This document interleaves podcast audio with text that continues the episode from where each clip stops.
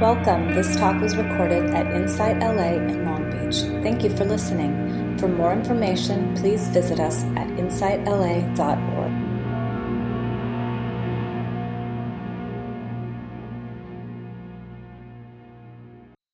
Welcome, everybody online. Nice to see you. I'm JD Lloyd. Uh, some of you I've uh, sat here with before.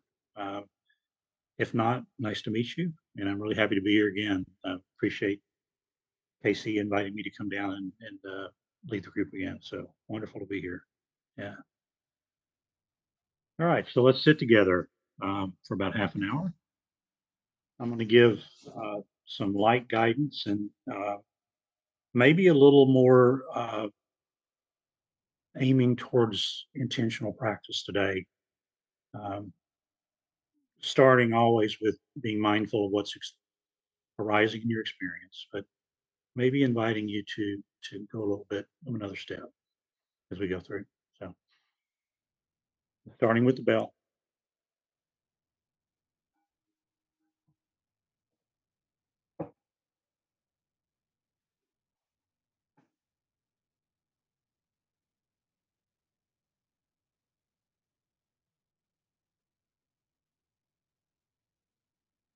inviting you to practice in a way that's comfortable for you and your body.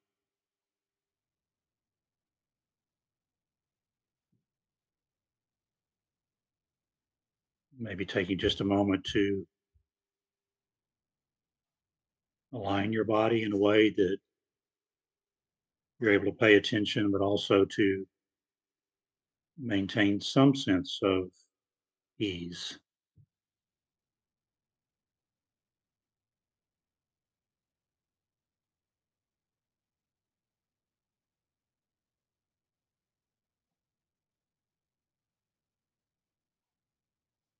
Noticing that as we sit or lie down or lie back,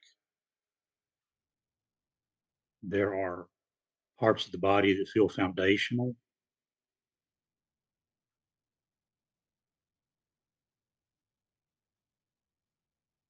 Parts that are connected through the proxy of the chair or the pillow, the floor, the couch, through that to the earth beneath us.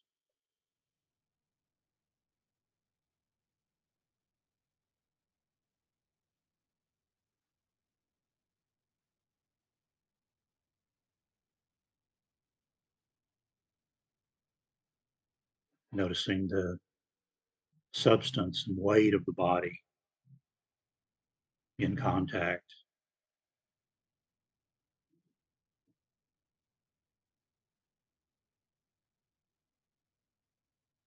And at the same time, sensing into and noticing these foundations. The body still is not rock solid. There's movement in the body.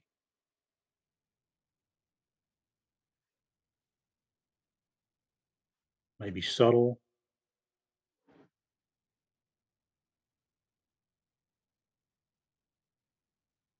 but these two, two seeming contradictions existing together in the body solidity and movement.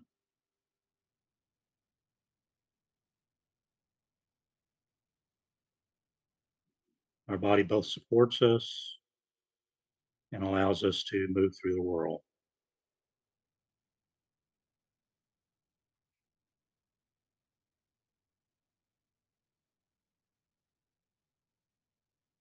I invite you perhaps to extend a note of appreciation for this body.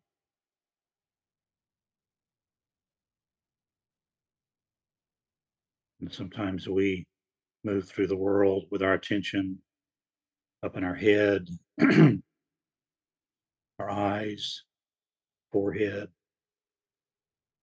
as if we're looking for something, sometimes worried about something, and sort of take our body for granted.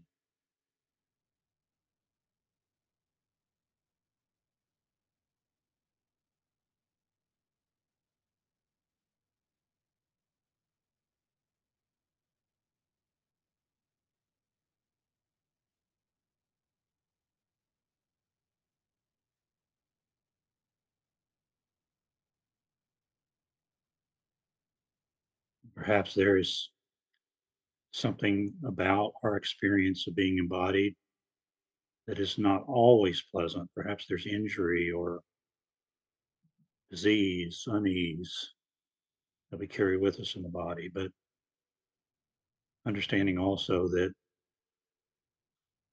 there are two sides to this coin.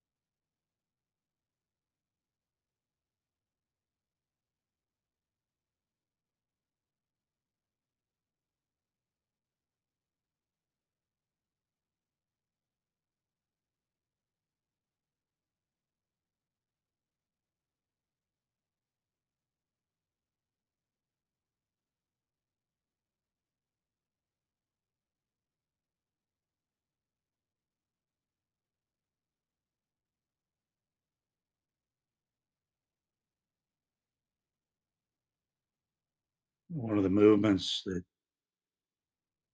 is a regular within our body is our breath.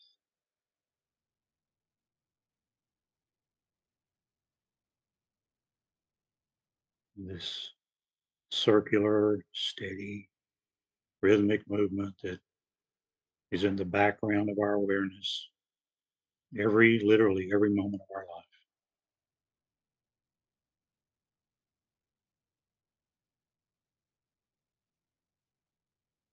The breath that has been with us every moment since we were born.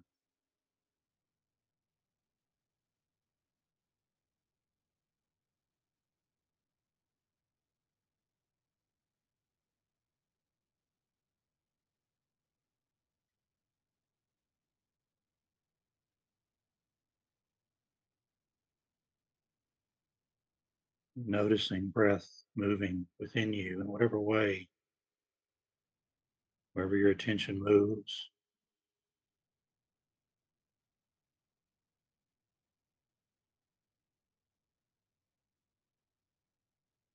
Perhaps seeing the breath a little bit anew in this moment. How wonderful it is that the breath is working sustaining us, nurturing us.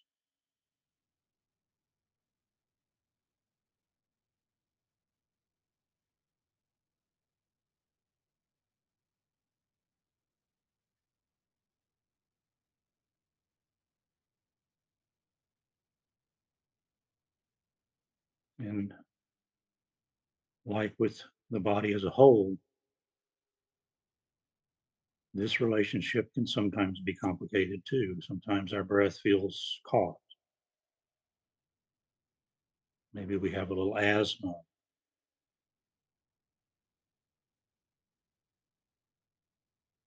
Maybe there's some kind of a, a hurt or trauma within us that manifests in diaphragm.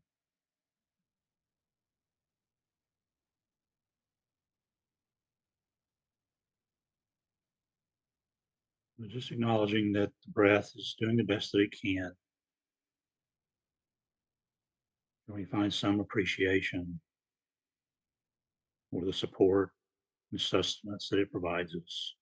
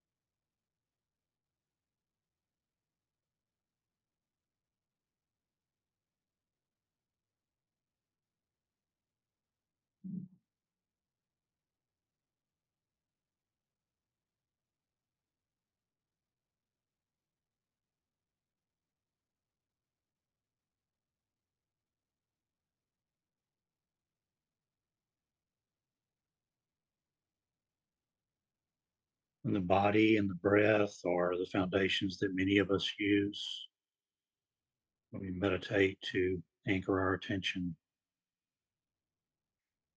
to remember to return to when we get distracted. Some of us use sound, sound rising and falling, and the spaces in between.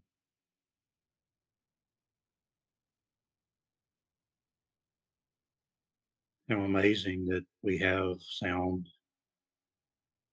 the ability to hear sound, one of our senses and our other senses as well.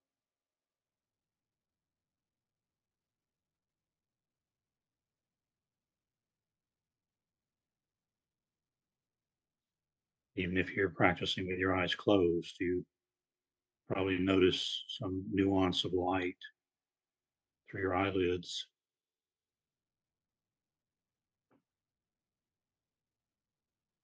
You can feel in various ways the surface of your skin.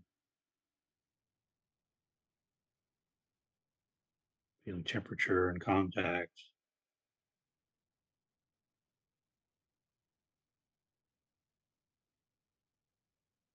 Perhaps you notice the faintest smell in the air or lingering taste in your mouth.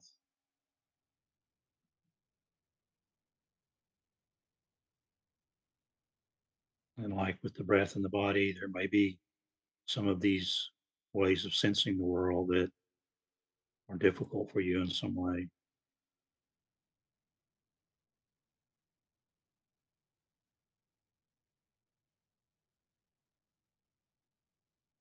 But as we notice,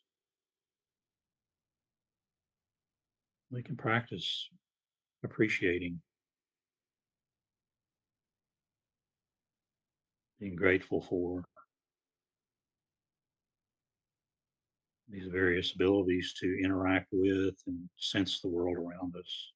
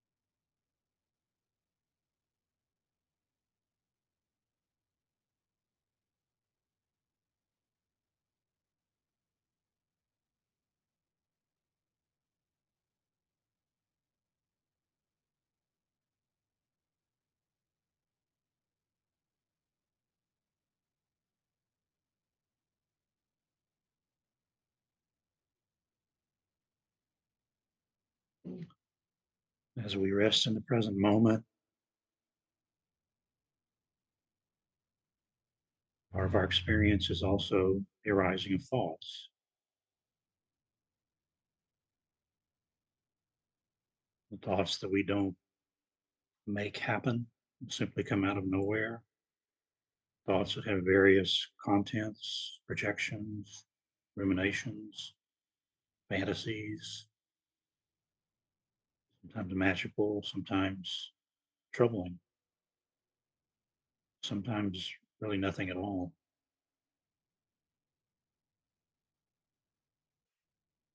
But how amazing that we have this brain that is capable of producing thoughts. It's capable of forming ideas and studying, communicating, navigating.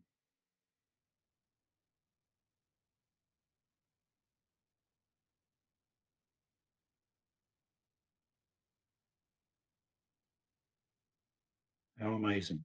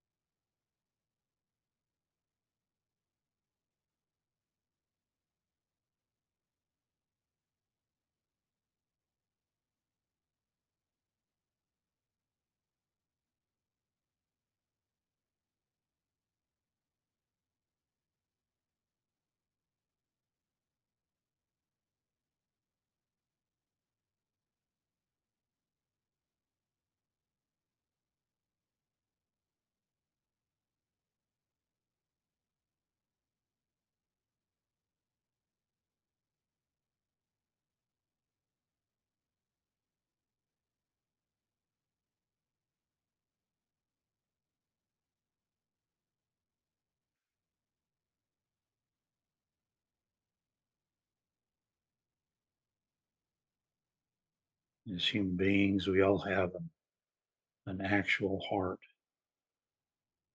And we also have a metaphorical heart, a symbolic heart that represents our emotions.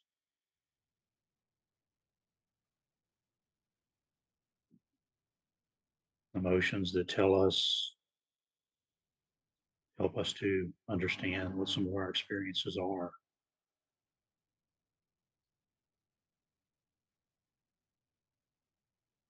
To navigate relationships and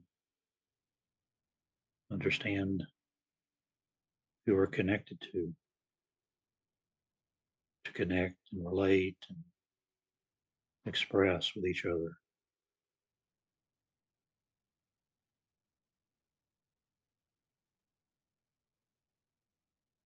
Like all these other parts of our experience, these can be wonderful, supportive, joyful, peaceful, and they can also be difficult.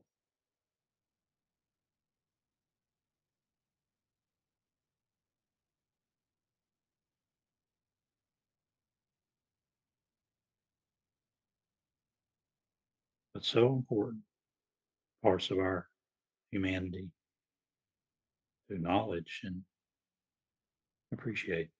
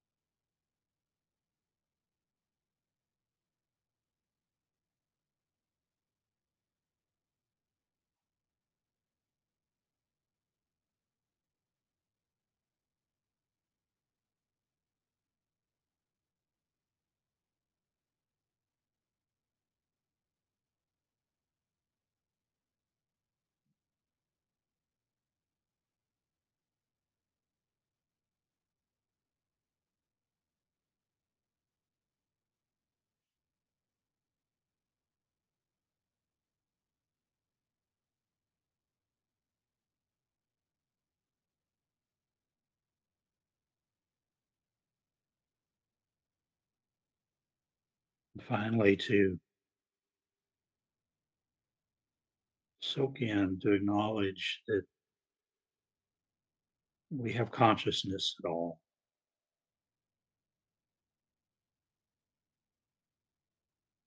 That we were born out of stardust.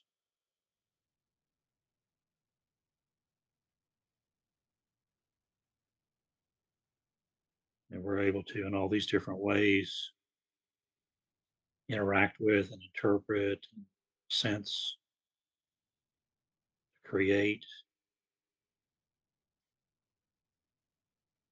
relate with the world and the beings in it.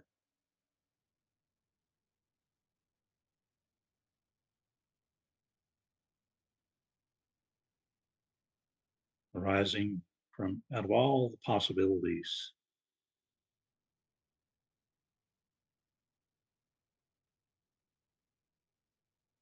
Each of us in this way is a kind of miracle.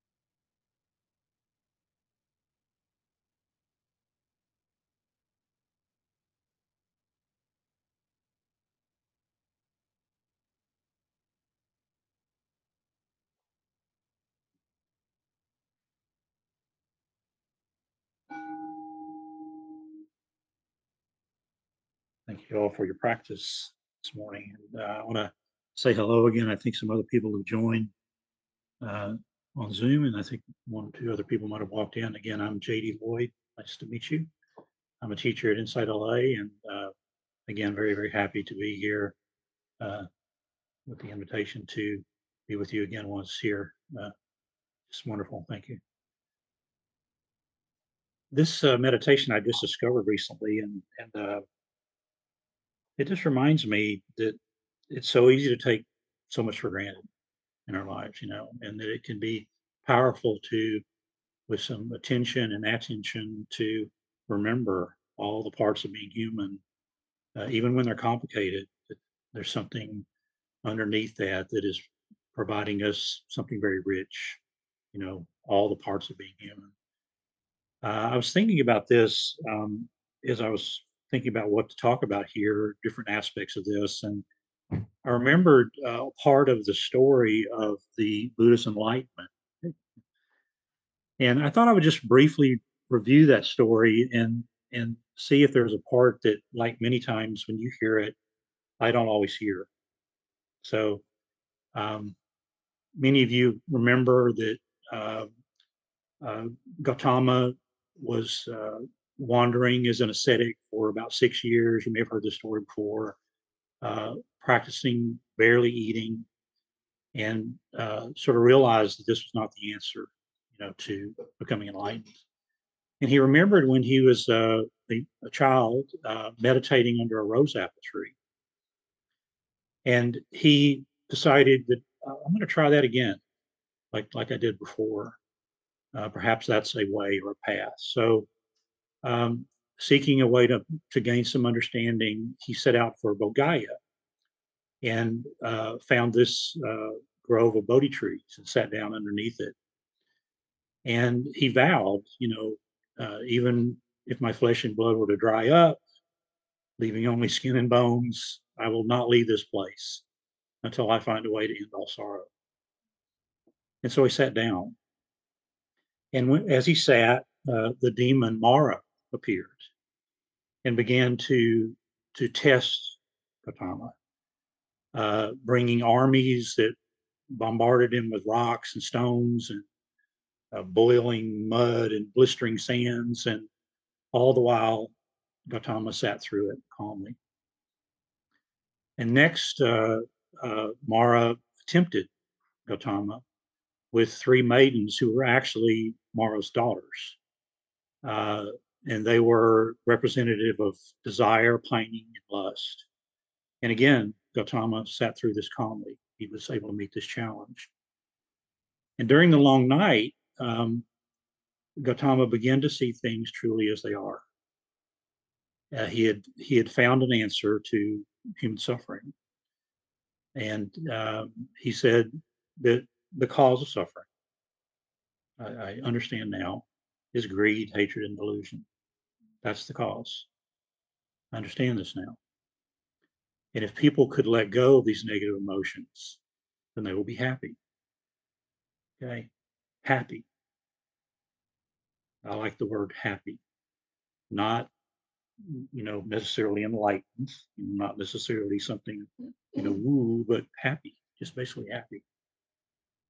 So then Mara challenged Gautama with one final thing, Doubt.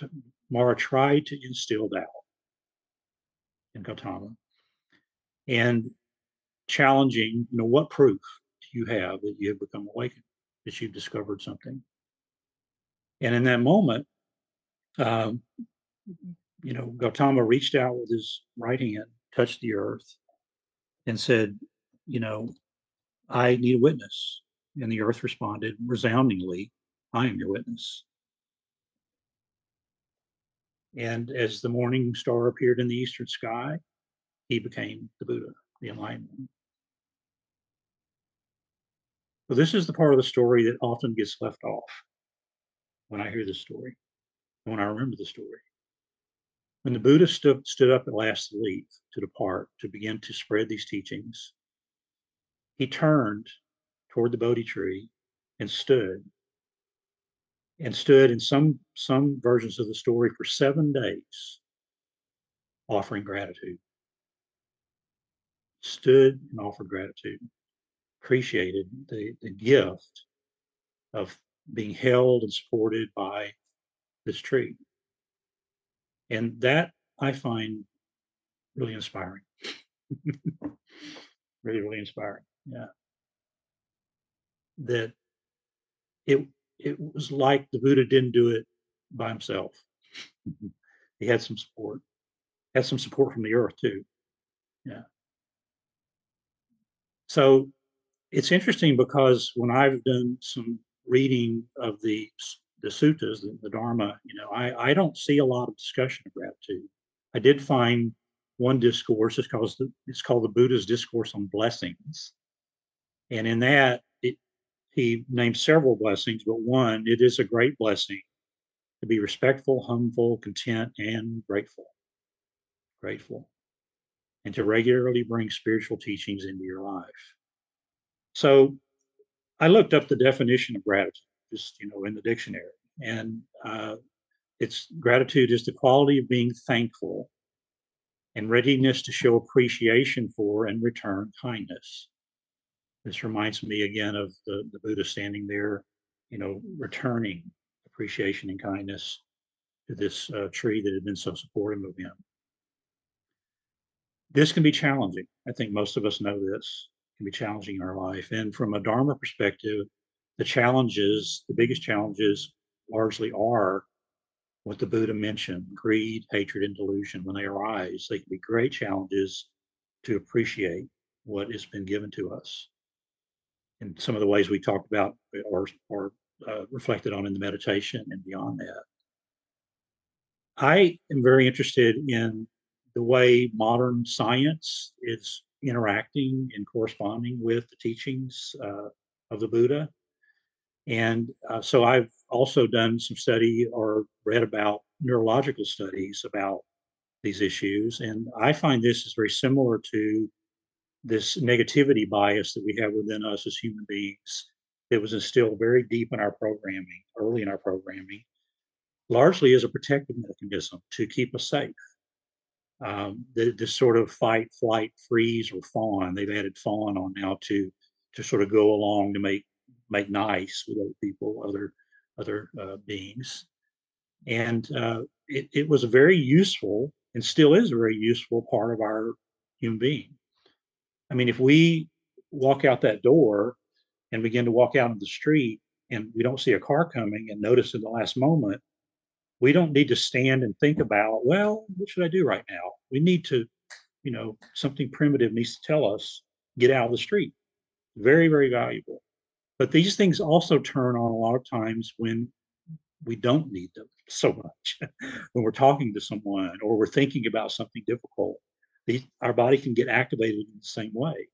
Uh, this corresponds with emotional, you know, difficulties, and also our thoughts can race and get out of control. We can ruminate. We can make up stories.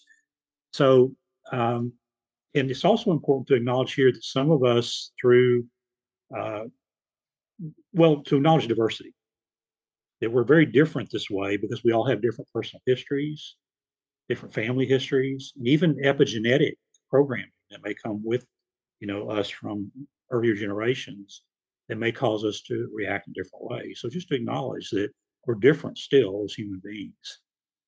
The good news is that there's also uh, later to develop networks in the brain of connection that, that encourage love, family, support, these sorts of things, community, which we all know are valuable.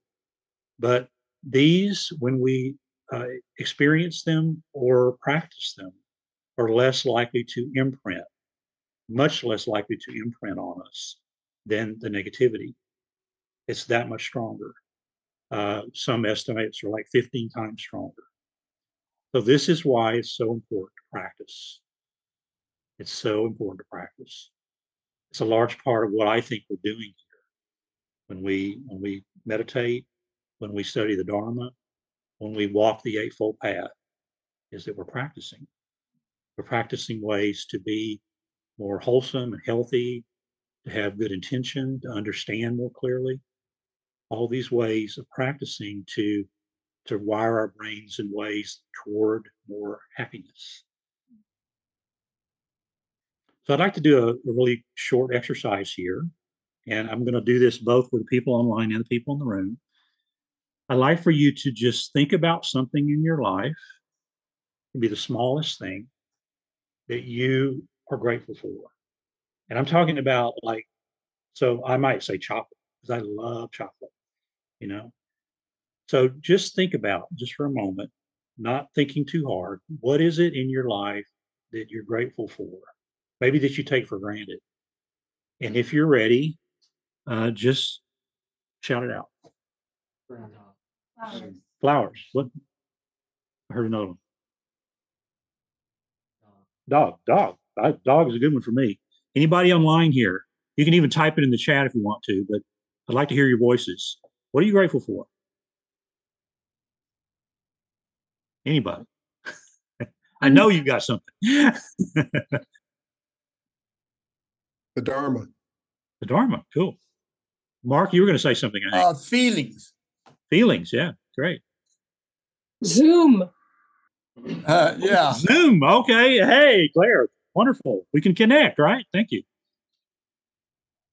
Come on, people. You. I know there's some other people that have something here. yeah.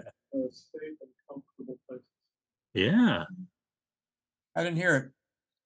I'm sorry. Photography. Yeah. Uh, safe and comfortable place to see. Did you hear, guys hear that? There are a lot of people that don't have that, right? Yeah. Absolutely. Yeah. Something that we all sort of take for granted. Having enough food to eat. Gosh, you know, wow, it's amazing. Yeah. So, um, just to notice something as we practice this, and you may not feel this way, but often when you express gratitude, it's a little bit infectious. There's a little there's a little joy in expressing gratitude. And as I looked around, I was looking online and also looking around the room. I saw quite a few people smiling. You might have had an opposite reaction too. You might have felt like, "Wow, this is an irritating exercise. I don't feel, really feel grateful." Not to make anyone feel anything, just to notice that often to express gratitude feels a little joyful or sweet, or might raise your happiness level a little bit. Um, I mentioned earlier that these various path factors are all involved in this, but the one that I think about a lot is wise effort. And wise effort is um, one that I like to to sort of use different terminology for because when I think about wise effort, I think about effort to me is like pushing you know, it's like, I don't know, burdensome almost, you know, right? So I, I think it's more for me like like where you're putting your energy, what your attitude is, where your attention goes, you know. They, those things to me really get more at what it's about. And uh, this this part of the Eightfold Path basically says that uh, it's skillful that when negative mind states or you know in negative uh, not supportive mind states maybe are arising it's skillful to if you can to let them go and it's also skillful to set the conditions in which they might not arise okay it's also skillful to when positive mind states again wholesome positive happy joyful arise to support sustaining them and also to set the groundwork in which those more positive, joyful, happy states might arise. So, again, this is practice. It's practice. We can practice with this. We can practice by noticing when they're there and finding ways that we can support them. And when we notice other states are there that are not so supportive of our best, you know, intention or our best uh, person, you know, character, we might find ways to let them go a little bit. Other ways to uh, practice reinforcing more joyful, happy, supportive mind states uh, are community, being in community like we are right now. That's a big one. Sangha, connecting with other people, uh, practicing kindness, compassion. Uh, in fact, all the Brahma Viharas, kindness, compassion, trying to let go of envy and jealousy and bitterness when someone else is experiencing joy and to celebrate with them. And also to find equanimity, to find stillness, uh, peace in the midst of the worldly winds, you know, the ups and downs of life. All of these are skillful ways to support it. Another one is to practice what I think is the other side of this, the gratitude coin. That's generosity to give is a great way to support having, you know, a, a more wholesome experience as a human being, happy, joyful experience. Um, you know, in the East, uh, some of you may understand this. Uh, in areas where Buddhism is practiced in the East, this is actually the first step: is to practice generosity. You know, uh, unbridled giving. You know, giving that nothing is is expected in return before we even sit down to meditate, to practice giving. And in that Buddhist discourse that I mentioned earlier, another of the ways of blessing, being blessed, is to to give generosity, generously. It's another one of those blessings. Um, the Dalai Lama says that generosity is the most natural outward expression of an inner attitude of compassion and loving kindness. I find that very inspirational. And as I mentioned earlier, I like to think about how modern science is in alignment with the teachings, and modern science agrees. There are neuroscientists that are finding that the brain has a lot of neuroplasticity, that it can change. Uh, one of those scientists, Richie Davidson, says that the best way to activate positive emotion circuits in the brain is through generosity, is through practicing generosity. Studies show that you have systematic changes in the brain that are associated with acts of generosity. Systematic changes that actually support healthier attitudes, the ability to access happiness and joy and connection. And another scientist, Rick Hanson, says that um, neurons that fire together wire together. This is that neuroplasticity and found similar brain changes with the practice of gratitude. So, neurologists are finding that practicing generosity and gratitude actually has positive effects on our brains. This, this has an effect on our, our the way we think, the way we feel, the way we behave, simply by practicing. And by doing this, what we're doing is changing states of experience the state of being happy, which we all know sometimes in our life arises. But by practicing, supporting that, we change that more into a trait. It becomes more part of our character. So it's it's more it's less of a momentary experience and more of who we are when we practice in that way. So I wanted to tell a story that sort of uh, talks about, or I think I think sort of relates the connection between gratitude and generosity. Uh, I've told this story before. I don't think here, so apologize if you've heard it. It's a real, real event. Um, there was uh, about 15 years ago or so off the coast of San Francisco.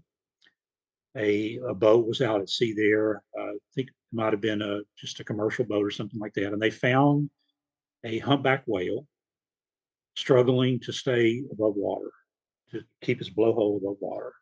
They didn't know what was wrong, so they called ashore and got a hold of a uh, a group of divers who agreed to go out and evaluate. They were not like a rescue operation like that. They just happened to be people who were interested in seeing if they could help. And so they went out in the boat. I think there were about uh, eight or 10 people on the boat. They got out there and they couldn't really tell what was happening by looking in their boat. Uh, humpback whales weigh 50 tons and they're about 40 or 50 feet long. And to just, you know, cruise right up on one is not exactly safe to do. So some of them got out into the skiff and approached the whale. And still they couldn't quite figure out what was going on. They thought maybe it was tangled in some lines or something like that. And so they decided, well, the only thing we can really do here is get out of the boat. And so two or three of them actually got out in the water in the Pacific Ocean, 20 miles off the shore, with this giant whale and approached it. And what they found was that it was um, tangled up in large, basically ropes that are trawling lines that were connected to these large, what are called crab pots.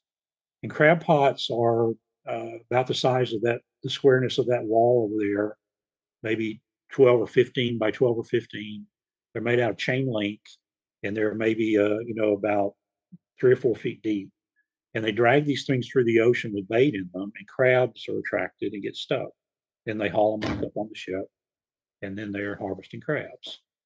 So, what they found out was that this whale had got tangled in hundreds of feet of rope with about 10 or 15 of these crab pots dangling off of its tail underneath it, and it was dragging it down into the ocean. And the only solution that they could find was to, well, I guess we're going to have to cut the ropes away to approach the whale and cut the ropes away. So they got these curved knives that they had on the boat, and they did that. Many many places the the ropes were so tight that they actually had to injure the whale to get the the knife behind the rope to get it loose. You know, went through the mouth and around the fins and everywhere. So they worked and worked and worked, worked in the water. Some of them working underwater, some of them on the surface.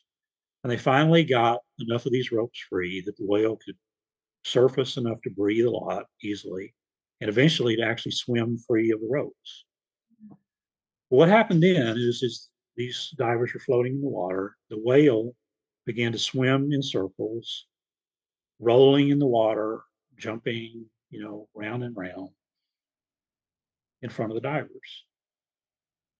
And, you know, I thought about when I read this mentioned dog a minute ago. I thought about when you come home and a dog's been confined all day and you let it out in the yard, or you take it for a walk. It's just like so happy, you know, it's so joyful when you do that, you know. That's the first thing that came to me that the whale, again, not to anthropomorphize this animal, but that it might have been feeling joy, you know, uh, freedom, maybe something like that, right? The next thing was the sort of amazing part of this story when when the whale began to slow down, it turned and it went under the water and it began to approach the divers. And then uh, again, about you, but thinking about being in the water uh, with this gigantic animal, you know, approaching from underneath, and it came right up to the divers. I'm sorry, I just realized there's a chat here. I'll, I'll look at it in a minute. uh, oh, yeah, just just support. Thank you. But the, the whale approached, came up, and it began to nudge each, each of the divers in the water. Each one, and it's and it came up and nudged one, surfaced the eye, which is about as big as a grapefruit, and just stared at them. Just looked looked at them, each of them. Went to the next one, nudge, stare, and then it went away. So that story is is to me a beautiful story. I just want to ask you, what do you think that whale was expressing, if anything, when it came back around and approached those divers? Any ideas what it might have been expressing? Probably gratitude. That's what that's what I like to think. Someone said gratitude. Yeah. Yeah. That's what I think. I think it was thanking them. Yeah. Thanking them. So think of all that's going on here in the story. The acts of these, un, unselfish acts of generosity from these divers, uh, courage, determination, kindness, compassion. The divers talked about this experience afterward. I think they felt sympathetic joy, you know, with in the experience, both with each other and also with the with the whale. These these first three of the Brahma Viharas, the sublime attitudes, the divine abodes of kindness, compassion, sympathetic joy. And then I'll talk about that last one in a moment. Um, so I, I I believe that generosity and gratitude are deeply intertwined with each other, deeply intertwined. That they're in the world, if we can practice being generous and being grateful, that we can create circles of positivity, of joy, of happiness. And there's something in the word gratitude that I think is important to acknowledge. Um, I'm going to read that definition again the quality of being thankful, readiness to show appreciation for, and to return kindness. To return kindness. There's another word that I like even better it's thanksgiving. Think about that word, thanksgiving. To thank is to be grateful, and to give in the same word generosity and gratitude within the same word. Thanksgiving, thanksgiving.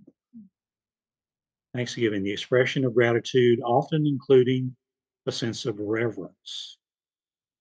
Or, as the Buddha said, maybe a blessing. Or maybe, as uh, Phillip Moffitt, I found out, pointed out, that gratitude, another word for me for blessing, or reverence might be grace. Grace. The gratitude and grace have the same root word, gratis, in Latin.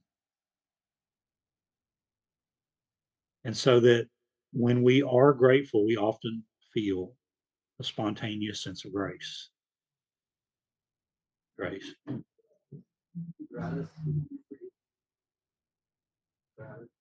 I, it, may, it may mean that too. Yeah. Yeah. It may mean that. Yeah. Yeah. Mhm. Yeah. Yeah. Maybe there's another another element there too. In fact, that might fit very well too. You may be given or received freely. You know, I don't know.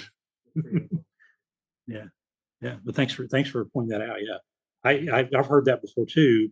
Maybe maybe it's uh, maybe there's a difference between gratis and gratis. This is gratus. I don't know. You know, could be. Yeah, yeah. So, speaking of grace, um, one of the divers, at least, that was there that day, was interviewed on shore afterward, and commented to the interviewer that this was the most profound experience of my entire life. This moment today. This moment today. Yeah. And to me, that is where that last, that last of the Brahma Viharas and also the last of the Paramis, the perfections, First one is generosity. The last one is equanimity, serenity, calm came in, perspective, grace, feeling of being blessed on the earth. So, one of the things that I think we do a lot of times or forget to do is to remember what within us, each of us, is so valuable. In other words, to be grateful for ourselves, parts of ourselves. And if this is a struggle, sometimes it's it's it's helpful to think about what do I value? We might not so easily feel like that's part of my character, but if we ask ourselves, what do I value? We might hone in a little bit closer on what parts of ourselves that we are we might be grateful for. And that's what I'd like to to uh, put to you to have a small group discussion is what within you might be valuable. And again, if it's a struggle for you to find that, could be several things. What do you value might be a clue, right? And what are some of the barriers that you might experience from from experiencing that, from fully, you know, realizing it, from embracing it? Does that make sense? Both both sides of that. What might you say if you were to explore within yourself what's valuable within me? What do I have to offer to give? What am I grateful for? Both sides. And what might be in, you know, in the way is a barrier for me. For me. I thought we might do that for about 15 minutes. Yeah. Thank you, those of you online who were in rooms participating and uh, also here in the larger room. And uh, just like to make some space at the end of our meeting if anyone wanted to share anything with a larger group, uh, either from online or in the room here, about how that was for you. Just explore that. Just explore. Yeah. So, it, some a- antidotes to Yeah. self doubt. Yeah. Yeah. Yeah. Um, I think there probably are many. Um, maybe understanding that uh, exploring a little bit, if you can, what this, if there was a source, you know, of, of doubt, you know, if you can find one, that might be something to work with. It may be even outside the confines of, you know, Dharma study, but um, doubt is, is one of the hindrances, you know, it's one of the hindrances that comes up. And um, to to practice in the ways that we're talking about supporting attitudes that are not doubtful you know to be clear about in our understanding of the dharma to be clear about our intention is another one. So in other words if if doubt feels like it's in the way can my intention carry me through? You know what can i remember what i intend to do? Do i intend and in fact that goes into some of the, the next parts of the eightfold path. Can i remember in this moment to if i can to speak as truthfully and clearly as i can coming from my deepest understandings? Can i act that way? Can i can i shift my mind a little bit you know towards something that's more wholesome? You know any of these ways i think would be ways to work with it. But to start i think to start is to simply acknowledge it. I feel doubtful you know i feel doubtful can you make room for that? Because what often happens is we we react to it like oh my gosh there's doubt again. And then we it actually is inflamed. You know we it's a reaction to a reaction to a reaction. Our mind gets clouded our heart begins to react our body feels tense. We might experience one of those uh, fight fight fleas or freeze or fawn experiences in which we are paralyzed or overreacting or you know acceding to other people's you know wishes but just noticing is the start noticing is the start and the practice is subtle. I i feel like all of this practice is subtle. It's a little little moves little moves little understandings seeing them again and again.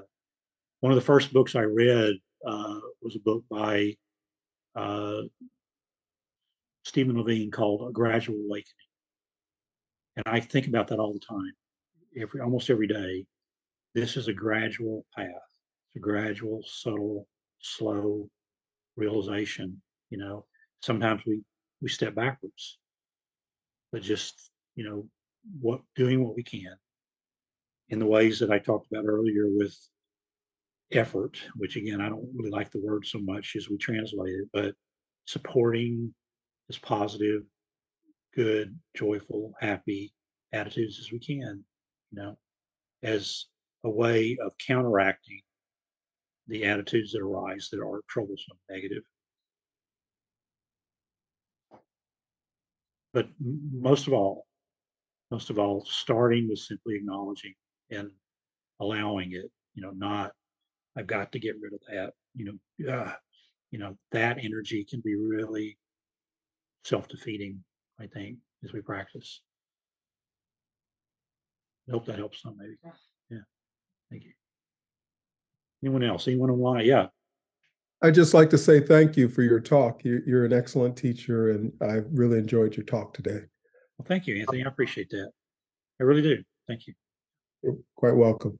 Thank you. I, uh, on the whole concept of doubt, I think in a lot of ways it seems like everything else, everything is arising. And you're right. The important thing is to notice it Mhm. and then don't give it energy by trying to push it away or trying to hold on to it. Yeah. And then, you know, this whole practice is is about letting go. You know, you sit there and you try to focus on the breath or focus on a koan or a mantra, whatever, and your mind constantly goes someplace else. And you bring it back, you let go of that thing, Yeah. whether it's a thought, a feeling, or a perception, and it's you're just constantly relinquishing everything. Yeah. It it just puts you in a different state of identity from, you know, focused, zoomed in on the thoughts and Yeah. worries and rumination to becoming the watcher of the thoughts and feelings and perceptions to the void where everything is just coming and going. Mhm. And the more you let go, the more you realize everything is impermanent. Yeah. And the less you suffer because you realize there's nobody there to suffer. Yeah. I is just a thought. Yeah. Thank you for that wisdom, Anthony. Thank you. Yeah. Thank you. Who else? You- Anyone else wants to come in? Yeah. No? Isn't it a beautiful thing to be able to connect, to explore together? You know, both in the larger space and also in the smaller groups. You know, with as Anthony just so beautifully shared, maybe an attitude of not knowing, just exploring. I, I don't know everything. I, I know I don't know everything. I'm not some guru. I, I don't have all the answers, but I find this nevertheless an incredibly powerful uh, practice, unfolding community, you know, just, it's just very powerful, you know, and I'm glad to be here sharing it with you. Yeah, it's wonderful. Thank you. Yeah. Anyone else? Anyone else online have a comment? Mhm.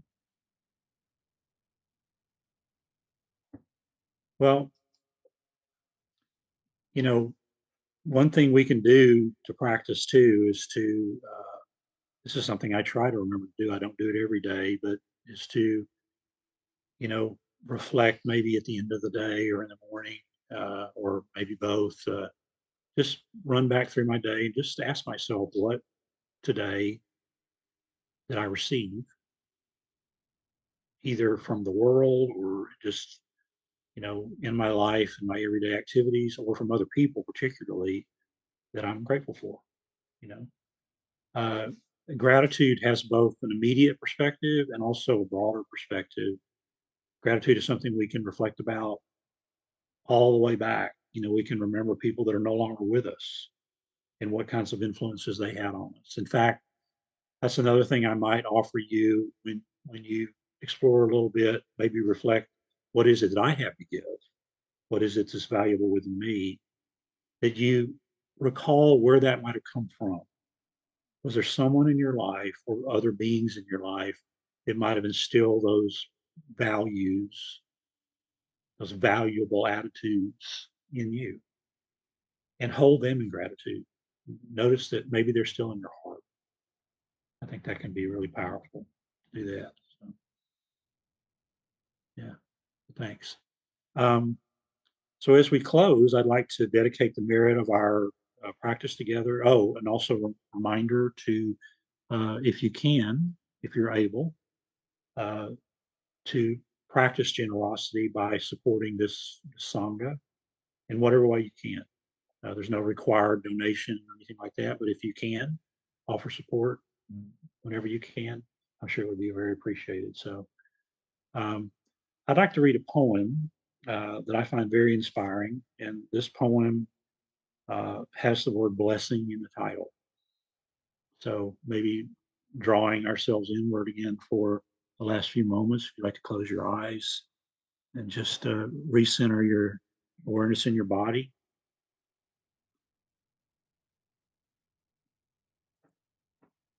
This poem is called Blessing the Boats by a really wonderful poet named Lucille Clifton, who I believe is somewhat underappreciated. Blessing the Boats.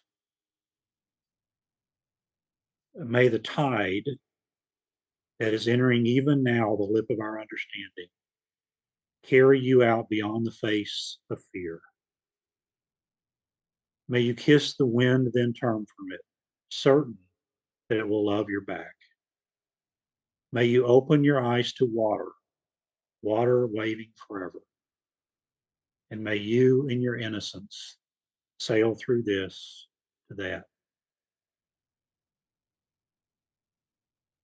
So may we, changing that last word, may we in our innocence sail through this to that. May any anything that is positive, loving, caring, kind, compassionate, joyful, peaceful that we've engendered here together today in community, sharing together. May it go with us out into the world. That we might spread what we're grateful for and what we have to give. This word thanksgiving, thanksgiving, giving, feeling grateful, that is expressed, that goes with us, that touches other human beings so that they might be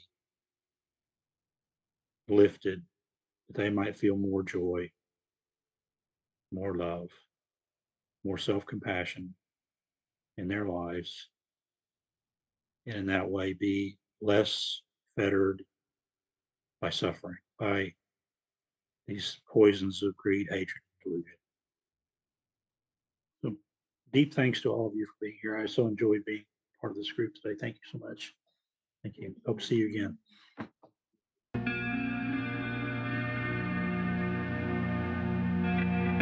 You have just listened to a recording from Insight LA in Long Beach.